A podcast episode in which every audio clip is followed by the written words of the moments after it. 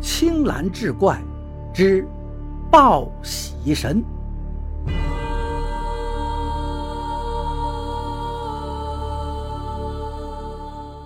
汉三老叔是我听说过唯一的报过喜神的人。汉三老叔是地地道道的庄稼汉，一辈子也不识几个大字，从小野惯了，皮的不得了。家里人管不住他，就给他讲鬼故事吓唬。可以说，汉三老叔从小就是听那些神神叨叨的乡村异闻长大的。这其中听得最多的就是报喜神的故事。不过那会儿农村的孩子都胆儿大，鬼故事什么的听得多了就没有什么敬畏了。汉三老叔当时甚至还迫切的希望自己能有缘见到喜神。那时候农村的孩子没有一个不知道喜神的，因为根据以往见喜神的经验和规律来看，成年人一般是不会见到的，基本上能见到喜神的都是孩子。久而久之，就有人说，可能是成年人私心太重了，所以冥冥之中就注定他们无缘遇见喜神。有些孩子确实能见到喜神不假，但问题是见到了却抱不到喜神的腰，也没办法。而且见到喜神的前提是一个人夜行，也就是说，只有一个人的时候才能见到喜神。就算这些条件都满足了，成功的报到喜神了，那么接下来就是向喜神提要求了。可问题是，小孩子能提出什么要求呢？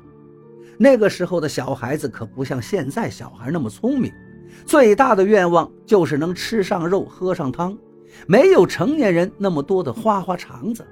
所以当时那些大人给自己孩子讲喜神的故事，吓他们只是其一。更重要的是告诉孩子，如果抱住喜神后应该提什么要求。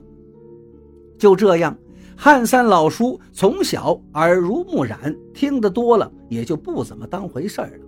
甚至有时候，他也怀疑这所谓的喜神是不是村里的大人编出来的故事，专门吓唬不听话的小孩用的。汉三老叔十六岁的时候就已经很高了。个头快撵上个成年人了，村里人都说他长得结实，只要肯干，以后肯定是不愁吃喝。那个时候村里啊兴种西瓜，汉三老叔家也有几亩瓜田，为了防止有人偷瓜，夜里就需要有人看守瓜地，这个差事自然就落到了他的头上。汉三老叔说，那个时候天刚一擦黑，就得去瓜地瞧着了，瓜地里有个简易的窝棚。他那会儿天天就睡在窝棚里。这天夜里，汉三老叔去到瓜地。夏天天黑的晚，他也没什么困意，一个人摘了一个大西瓜就啃了起来。等西瓜吃完，天差不多完全黑了，躺在床上没一会儿就睡着了。半夜的时候，汉三老叔被尿憋醒，睡前那个西瓜吃的他直闹肚子，麻溜的从床上爬起来就要去方便。当然，以前的人方便没那么多讲究，随便找个没人的地儿就地解决。当汉三老叔方便完后，发现腿蹲得有些麻了，于是就扶着树枝站起来，准备系裤腰带。可他刚起来，透过茂密的树叶空隙，却看到瓜地里闪过一个黑影。当时周围起了一阵风，空气中酝酿着丝丝的凉意。汉三老叔俯下身，扒开树叶，往瓜地里仔细地瞧了瞧。那确实是个人影，不过离得太远，看不清，只能看到一个背影，个子好像很高，头上还戴着一个高笠帽子。一开始，汉三老叔以为那个人是来偷瓜的，可是又觉得哪儿不对，这大半夜偷瓜，戴顶帽子干什么？于是他又仔细看了看。发现那个人走路的姿势有点怪异，走得很慢，背挺得很直。再看他头上戴的高丽帽，汉三老叔顿时心里机灵，这莫不是喜神吗？以前的农村人少，一到入夜，到处是一片漆黑。汉三老叔说，那晚的月亮很大，可那个人影在月光的照耀下却显得格外诡异。他一直盼着自己能亲眼见到喜神，可真正见到了，心里又怕得不得了。这大概就是叶公好龙吧。看着那个背影，汉三老叔忍不住开始胡思乱想了。但眼瞅着喜神就要走开了，他又不甘心，而且他当时的个子足以能抱到喜神的腰了。于是，一咬牙，一跺脚，就冲喜神跑了过去。汉三老叔当时跑得很快，心跳得更快，脑袋里一直想着村里人讲着抱喜神的故事，只能抱腰，不能看喜神的脸。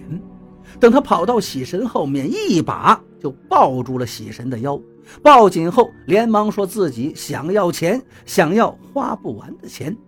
说完之后，他就闭上了眼。因为他怕喜神突然回头会冲到自己，但是等了很久也没感觉到喜神有什么动作。接着就听到脑海里好像有人跟他说，让他明天晚上一个人去塘沟子，那儿有好几箱的金条在等着他。紧接着，汉三老叔长出一口气，就睁开了眼。等他睁开眼，却发现自己躺在床上。这个时候，外面天已经亮了。汉三老叔抹了一把脑门上的汗，一时间也不知道自己到底是做梦了，还是昨天夜里真实经历了。要说真实经历，可自己怎么一睁眼就躺到床上去了？要说做梦，可是一切又是那么的真实。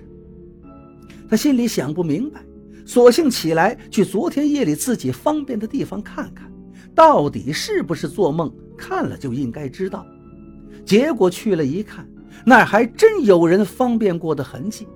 难道昨天夜里自己真的抱到了喜神？汉三老叔一时间有些拿不准了。如果是真的，按照喜神说的，说自己今天夜里去塘沟子挖金条，可那塘沟子是他们村的乱葬岗啊。那个年代，农村孕妇生孩子都是在家，每个村几乎都有一个接生婆，谁家有女人该生了，就把她请过去。顺产很容易大出血，不及时医治是会死人的。如果因为接生死了人，没有人会去责怪接生婆，只会怪自己运气不好。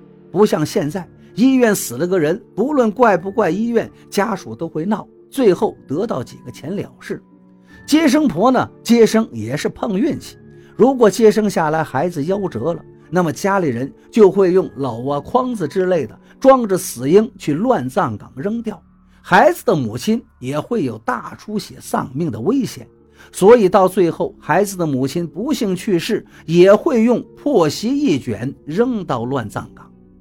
汉三老叔那天晚上吃完饭，先去了瓜地。等天黑的差不多了，他就从瓜地往塘沟子的方向赶去。一路上别说人了，就是鸟都没见到一只。不过还好，能听到蛐蛐和青蛙叫，心里也算多少有些慰藉。等到了乱葬岗，天已经完全黑了。汉三老叔被乌鸦聒噪的叫声和扑哧声吓了一跳，一个没注意被绊倒在地了。等他爬起来看了看。发现绊倒自己的是一块凸出来的棺材板，汉三老叔心里立刻凉飕飕的。这里的坟很久没有人祭拜了，更不要说添土修缮，被老鼠、刺猬什么的拱出个洞，再被大雨一淋一冲，就露出棺木。有些棺木已经烂了，陪葬衣物撒的到处都是。汉三老叔遏制住心里的恐惧，回想着喜神告诉自己的方位，找到后就开始挖，挖了半天，刨出来一副棺材板。别看汉三老叔那时候才十六岁，力气可不小，从小干农活长大，有的是一把力气，硬是用锄头把棺材盖给撬开。他本以为撬开棺材就能看到亮闪闪的金条，结果。却从棺材里喷出来一股黑气，那股黑气直冲脑门，顿时他就晕了过去。等他再醒过来的时候，已经是在自己家了。刚醒过来的时候，他就感觉胃里一阵恶心，一张嘴吐出来一堆黑乎乎的东西。等他缓过神来，才发现自己身边围了一群人。汉三老叔不明所以，强撑着晕乎乎的脑袋问爹娘：“这是怎么了？”这时，一个抽着旱烟的老头子走过来说：“你呀，你这是被湿气侵着了。好端端的，你跑到塘沟子干嘛呀？你不知道那是什么地方吗？”汉三老叔认识这个老头，是镇上有名的先生。听他这么一说，就知道自己是撞邪了。所谓的湿气。估计就是自己开棺的时候从棺材里散出来的黑气。汉三老叔就把遇到喜神的事说了。那先生听了直骂他糊涂，说道：“什么呀，这都是鬼话连篇呐！这世上哪有不劳而获的事儿？”再往后，老先生给了汉三老叔一个香囊，里面是块石头。老先生说：“这石头看似普通。”其实是火神庙镇庙的界石，但凡寺庙道观，只要是有灵之地，时间久了都会形成一块天然界碑，震慑周边的鬼魅，以便挡住小鬼入内扰了仙家的清静。那界碑处有神将守护，这石头就是从界碑上取下来的，常人佩戴也可以震慑鬼魅。最后。老先生走的时候，跟村长通了通气儿，让村长告诉村里的人，以后再有人去世，不能扔到乱葬岗，不然村里人注定无法安生。